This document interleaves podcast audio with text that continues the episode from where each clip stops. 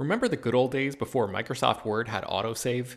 You'd type up some important document and then your computer would freeze and you'd lose hours of work just because you forgot to hit save? Well, that's what it's like going online without ExpressVPN. Every time you're connected to an unencrypted network, whether it's in an airport, a hotel, a cafe, or anywhere, your online data is not secure. Any person on that same network who knows what they're doing can gain access to your personal data bank logins, credit card details, passwords, all the stuff you don't want people seeing. Unfortunately, hacking has become much easier than it used to be. People don't even have to be exceptionally skilled to do it, and there's a lot of money to be made by selling your information on the dark web. ExpressVPN stops hackers from stealing your data by creating a secure, encrypted tunnel between your device and the internet. It's incredibly easy to use. Once the app is running, you literally click one button to get protected. And it works on your phone, laptop, tablet, and more, so you can stay protected on the go. I've been using ExpressVPN for a little while now, and I can rest easy knowing my info is safe and secure. I've heard horror stories of people who've been hacked, and it sounds like a massive pain to try to get any resolution in the aftermath, so I am not interested in finding out what that process is like. Secure your online data today by visiting expressvpn.com slash slash film. That's E-X-P-R-E-S-S-V-P-N dot com slash slash film and you can get an extra three months free. ExpressVPN.com slash slash film. Hello, everyone, and welcome to Slash Film Daily for Wednesday, April 29th, 2020. On today's episode, we're going to discuss the latest film and TV news. This is Slash Film Editor in Chief Peter Sciretta. And joining me on today's podcast is Slash Film Weekend Editor Brad Oman. Hey, that's me. And writers Hoai-Tran Bui. Hey, everyone. And Chris Evangelista. Hello, folks okay, before we get into how how our world is being changed by the coronavirus into the movie theater wars of 2020. Let's first talk about Avengers Endgame. This past week was the one year anniversary of the release Avengers Endgame. The writers, the directors went online and held a like streaming party where they like commentated and relayed information we have never heard about this movie. Brad, you did a whole write up of this for the site. There's a lot of stuff here, including videos and photos that people are going to want to click and check out. But uh, what what are some, some of the more interesting bits that we learned? Yeah, so both Anthony and Joe Russo and also writers Christopher Marcus and Stephen McFeely participated in this watch party, uh, and each of them offered up some interesting trivia tidbits from behind the scenes, cool photos, videos of like the final uh, scenes that Captain America um, and Iron Man shot with Robert Downey Jr. and Chris Evans. Um, but like a lot of the more interesting stuff were like little details that came from early in development, stuff that got scrapped. Uh, like one of the things that Christopher Marcus revealed was that there were uh, drafts of Avengers Endgame where uh, Wanda Maximoff, Scarlet Witch, had survived the snap in Infinity War and ended up on a road trip with Rocket Raccoon, presumably in in space, since that's where he was. Um, but for some, they ended up cutting it because everything they came up with for her and like her character arc in Endgame wasn't anything except like wheel spinning for her character after Vision uh, had died. So I think so that's why they decide to instead have her uh, disappear in the snap as well.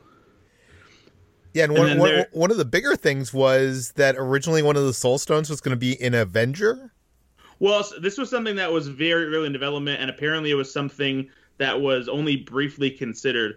Um, at one point, there was discussion about the Soul Stone actually being Captain America. Uh, I imagine that it probably would have worked in the same way that Harry Potter is the final Horcrux in Harry Potter and the Deathly Hallows and that he may have either had to have been killed for it to be attained or it was something that resided with him spiritually because of what he represents as as a person. Um, but it was something that was only you know considered for the briefest moment so there weren't any like specific or uh, you know extensive details provided about how that would have worked. And who would have been? I said captain america. Oh captain america. That yeah. i mean i guess that makes sense. So he would have had to sacrifice himself to end this. Yeah yeah, exactly. Um, so yeah, it's you can check out our whole roundup. There's tons of cool, um, you know, behind the scenes photos. You can see Christopher Marcus's cameo on set. Uh, you'd see the directors posing with the actors in the, the rebuilt uh, Avengers Stark Tower set. The Russo brothers even offered up an interesting thing that's very clearly a joke, uh, so don't accept it as canon. But somebody asked them uh, if anyone was on the receiving end of the bench that's get, get, gets thrown by Hulk during their mourning of the death of Black Widow and they they said that it was Frank Castle. So the Punisher got hit by that bench that Hulk threw. Well, I mean, we aren't going to get any more of that Punisher TV series then, I guess. Yeah, see, that's why I got canceled. Yeah. Uh, okay, let's move on. And let's talk about some more serious stuff. Trolls World Tour was originally going to supposed it was originally supposed to come to theaters and was released direct to VOD because of everything that's going on in this world. We've talked about this in the past. We talked about how people have been saying it's successful, but we haven't really gotten the numbers. And now we actually have the numbers. We know how successful uh, the, the big studio's first VOD release is. Chris, tell us about it. Yeah, so according to this report, uh, Trolls made more money in three weeks on VOD than the the first film made in five months at theaters. And here's how that happened. So Trolls World Tour has so far earned a hundred million dollars in rental fees. And the reason this is working out really well for Universal is uh, studios when they show something in theaters, they only get about 50% of the ticket sales. But with VOD, studio gets 80% of the of the the gross. So, you know, they're making more money now because they're they're not having to share the fees with theaters. And how much did the original Trolls make in theaters? I don't I don't have those numbers, Peter. You don't have the... Leave me alone. I only have what I have in front of me. Well, it, it, it seems like they have netted because of this $77 million in revenue. So this is a huge success. So Universal has been giving some interviews about this. They've been kind of bragging that they made all this money and saying how this might be something they are going to be doing in the future. HT, tell us about that. Yes. Um, and before I say anything, I want to point out the inherent comedy of you, Peter, saying uh, we're going to talk, talk, about something serious, and the first words you say is Trolls World Tour. So I just want to say that. Anyways, um, uh, Universal NBC Universal well, CEO HT Trolls World Tour could be the inciting incident in destroying the movie theater, like the way movie theaters work. Yes. It could be like I the first shot. Like you know, like when you're watching Demolition Man and they're talking about the the fast food wars. Like, you know, who who who who threw out the first shot in the fast food wars? Like this could be it. Trolls yeah. World Tour. If movie exhibitors and studios are about to go to war, Trolls World Tour is the first shot.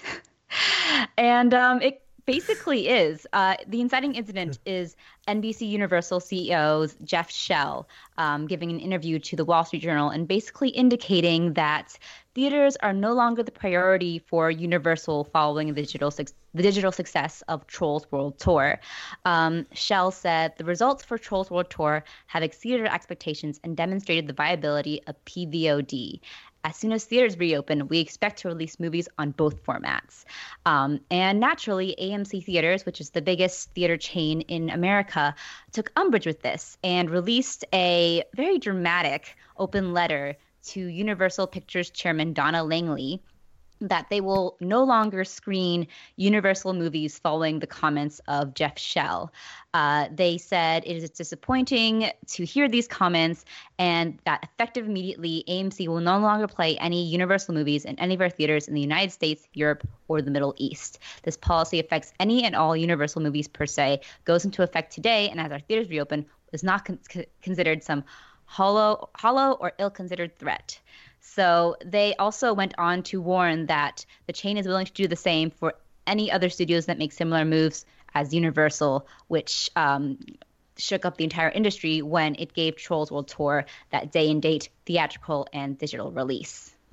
Okay, so AMC Theaters is the biggest movie theater chain in the United States. So them th- saying that they're not going to show any future Universal movies, that could be a huge hit on Universal, but I guess my question to you guys is: Is this like an empty threat? Because there there isn't a big Universal movie coming out until well, like maybe November, December at this point on the schedule. Like w- when Jurassic World three is going to hit theaters, are they really going to turn down that money?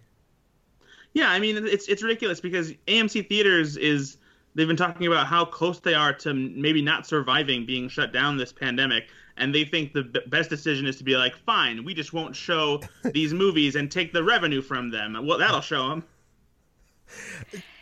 What yeah, do you think, and AMC has been on the precipice of bankruptcy too, ever since the coronavirus pandemic uh, hit, and they have.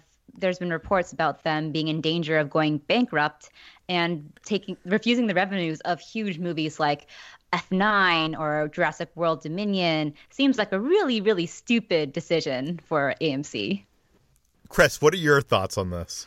I yeah, I just can't see AMC sticking with this this threat. It's it's also kind of like it's like clueless on their part because like they're angry at Universal for not showing movies and this mo- for not showing Trolls in theaters, but theaters aren't open. So it's like you know, this is like you have to roll with the punches. You have to adapt to the times we're in at right now, and no one really has any good idea of when movie theaters are going to really be up and running again. You know, everyone's hoping for July, but Yeah. there's there's no telling if that's going to happen. And Universal, you know, uh, they took that risk. It's just it's just very silly and wrong-headed, and I, I just don't get where Universal is coming from here.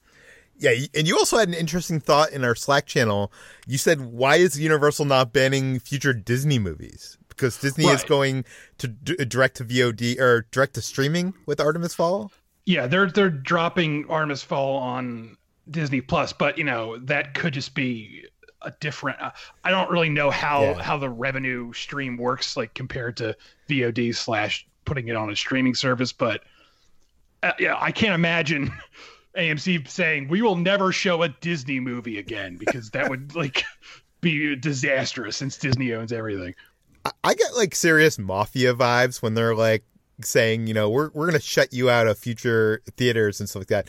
And I I, I am I want to imagine maybe Disney went to NATO and all these big theater chains and like asked for permission to put Artemis Fowl direct to streaming or something like that. Like I, I can imagine like you know that dark room from The Godfather and them asking you know big NATO.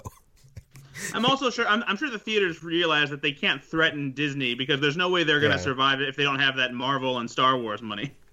Yeah, for sure. Uh, writer Brendan Conway, who used to write for Slash Film a long, long time ago, uh, he tweeted, "I'd love to see films well presented in a great cinema. Cinemas have been." In a race to the bottom with no control of unruly patrons and weak presentation, they don't want to fight back by offering better service and have been uh, depending on exclusivity. Now, though, game over. So I don't know. eh, This this really could be the first shot in how this whole thing breaks down, and I think, I think it's really a bad move on AMC's part to be taking this stance. I mean, I, I can understand taking the stance of like, well, you know, Regal Cinema came out and said, or the owner Cineworld, who owns Regal Cinemas, came out and said, you know, any film that breaks the theatrical vid- uh, window, we will not show in our theater. Sure, fine you know that that that's your prerogative but saying like you're gonna like blacklist an entire studio for the, for for the doing that in the future is just ridiculous in my in my my mind but we'll, Yeah, like the, the the only way I can see this working is if literally every single theater takes the same stance, and then they'll have leverage. But I can't I can't imagine other theaters like smaller theaters like going along with this. So yeah, th- there's no like theaters don't have the leverage here to, to pull this off. Is what is what I think. Yeah, I mean who knows maybe this could end with like you know the next Fast and the Furious and Jurassic World going direct to Peacock and uh, Peacock then overtakes Netflix as the number one streaming service. Who knows what the future holds now? Uh, but okay, let, us talk. You mentioned earlier, you know, we don't even know when movie theaters are going to reopen, and we've been talking a lot about that. We know that there is some sort of plan to reopen in time for Christopher Nolan's Tenet. You wrote about that for the site, Chris. Did tell us about it? Yeah, so John Fithian, who is the CEO of uh, NATO, the National Association of Theater Owners, gave a very long interview with Variety about you know the plans right now to get theaters up and running again. And you know, I, I summarize it. I urge you all to you know go to Variety to read the full thing because it's it's really in depth. But it boils down to you know, as we've said in the past, they're really hoping that um, Tenet and Mulan, which are both holding on to their July release dates, are going to be like the the target to, get theaters up and running again by July, and some might even open like end of June. Um, uh, when that happens, the theaters will probably be showing you know uh, library titles until Tenet is ready to release. I think Tenet is July 17th is, is its date. So even if it opens July 1st, there's still not going to be movies to show. So they're going to have to show older movies. Uh, they're also understanding that theaters will not be running at full capacity.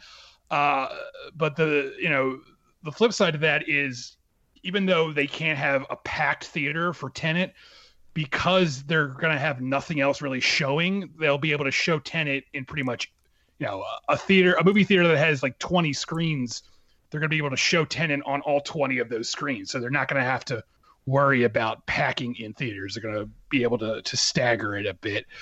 Uh, you know and it's also going to be like on a state by state basis. Like you know they're acknowledging that theaters in new york may not be ready to be up and running compared to theaters in smaller locations. And so you know they have guidelines. They're they're sending out to theaters everywhere. They're talking with studios. They're talking with theaters uh, so you know they're they're taking all these precautions but they really are holding on to that hope that july is is when they're going to be up and running again but you know maybe it's the pessimist in me i just really i don't see that happening but if it does happen great i would love for things to reopen again. I just uh, I have serious doubts at this at this time. Yeah. Well, I think already what Atlanta and Texas have allowed movie theaters to reopen. Not that any have actually reopened. Right. He actually says that you know Variety asked him like you know have you heard of any theaters that actually are reopening.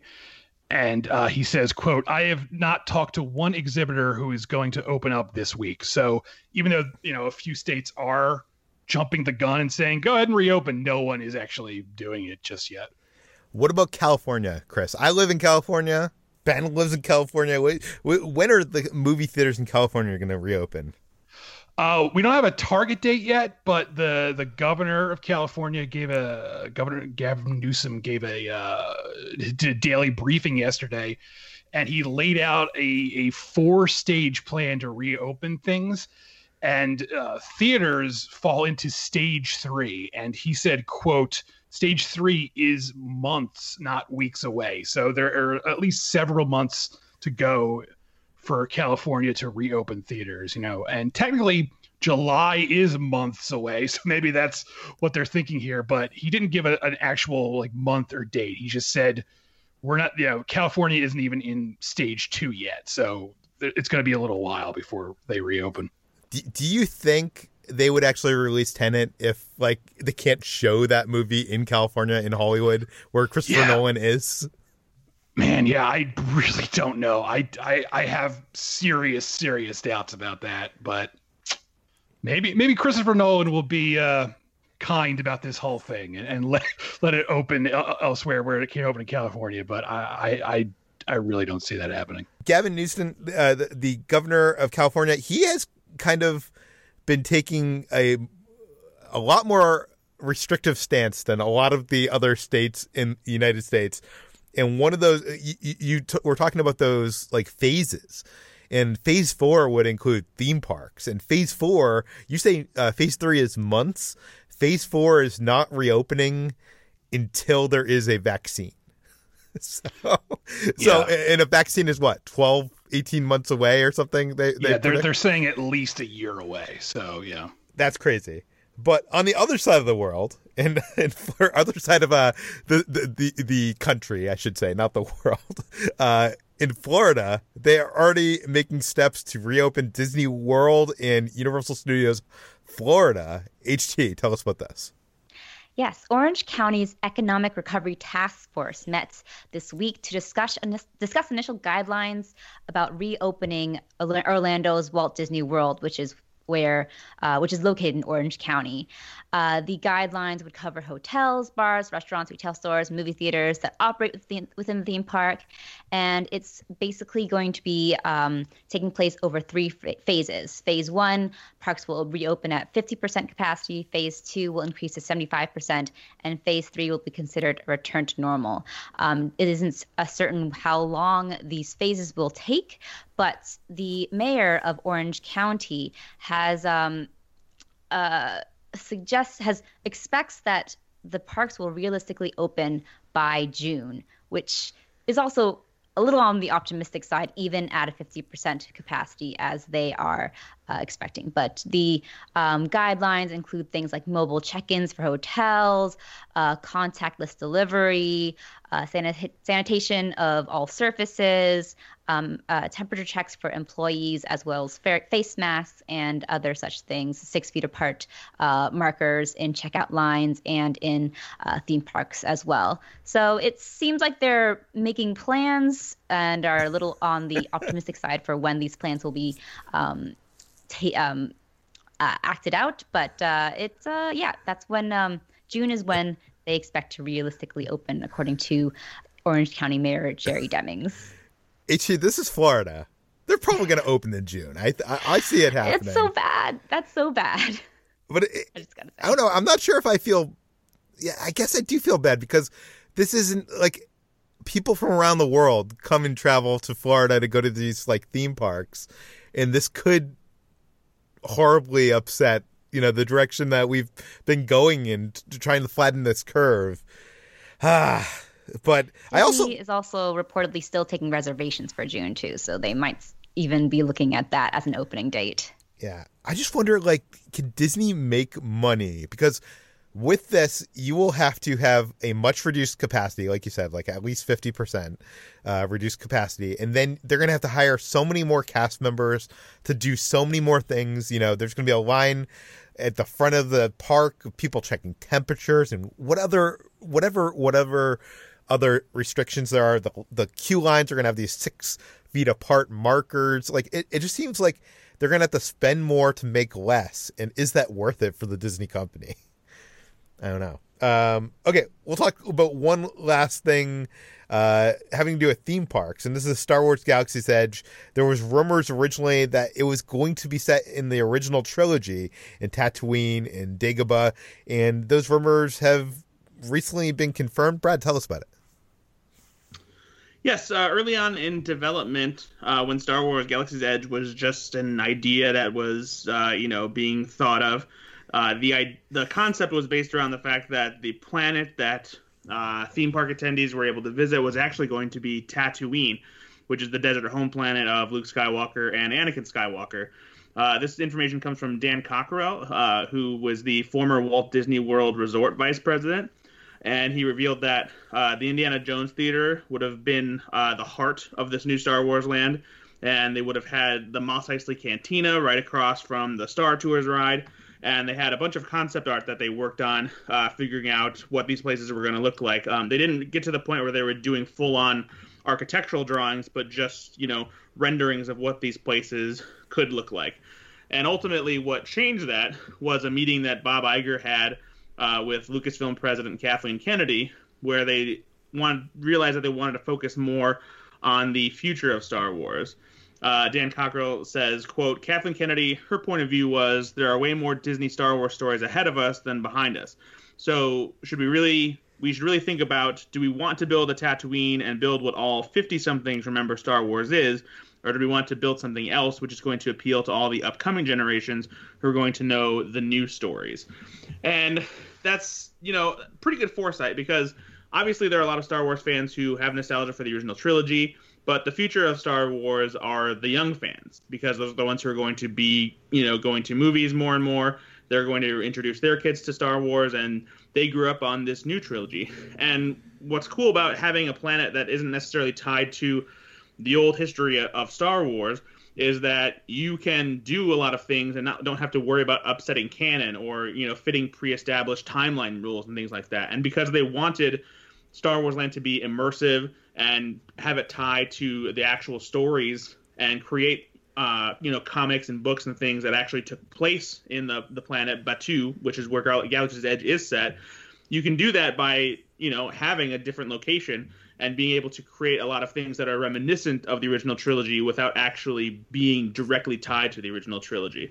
So even though like that that means we don't get to visit replicas of places like Luke's house or you know other locations on different Star Wars planets. I think that was probably a decision that was for the best.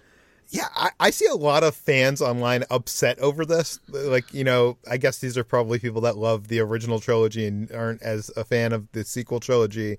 Um, fair enough. I mean, I love the original trilogy more than the sequel trilogy, and I love the se- sequel trilogy. But having said that, I'm, not sure I want to visit Luke's house. Luke's house was boring. There was a reason why he wanted to get off that desert planet. It's it, it, it looks bland. Like there really isn't much texture to it other than like the sand and like those like little huts and stuff like that. I'm I'm so much gladder that I'm I'm glad that we got Batuu, which it can take like elements. Like you can see, you know, the moisture evaporators and you can see like like little huts that look like they're from Mos Eisley, but not uh you know it, it's not one thing. It's a tech like a bunch of different textures from around the world building this like one unique planet. Yeah, I feel like the the the way they went with Batuu, it's much more than what would have been photo ops and just like a nostalgic trip to places that they wish they could have seen in real life. You know, they give you a real experience as opposed to like feeling like you're walking around some kind of museum exhibit. Yeah.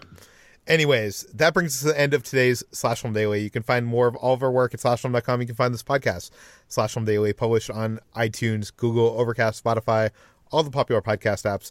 Please feel free to send it your feedback, questions, comments, concerns to us at peter.com and rate and read this podcast on iTunes. Tell your friends, spread the word, and we will see you on Friday.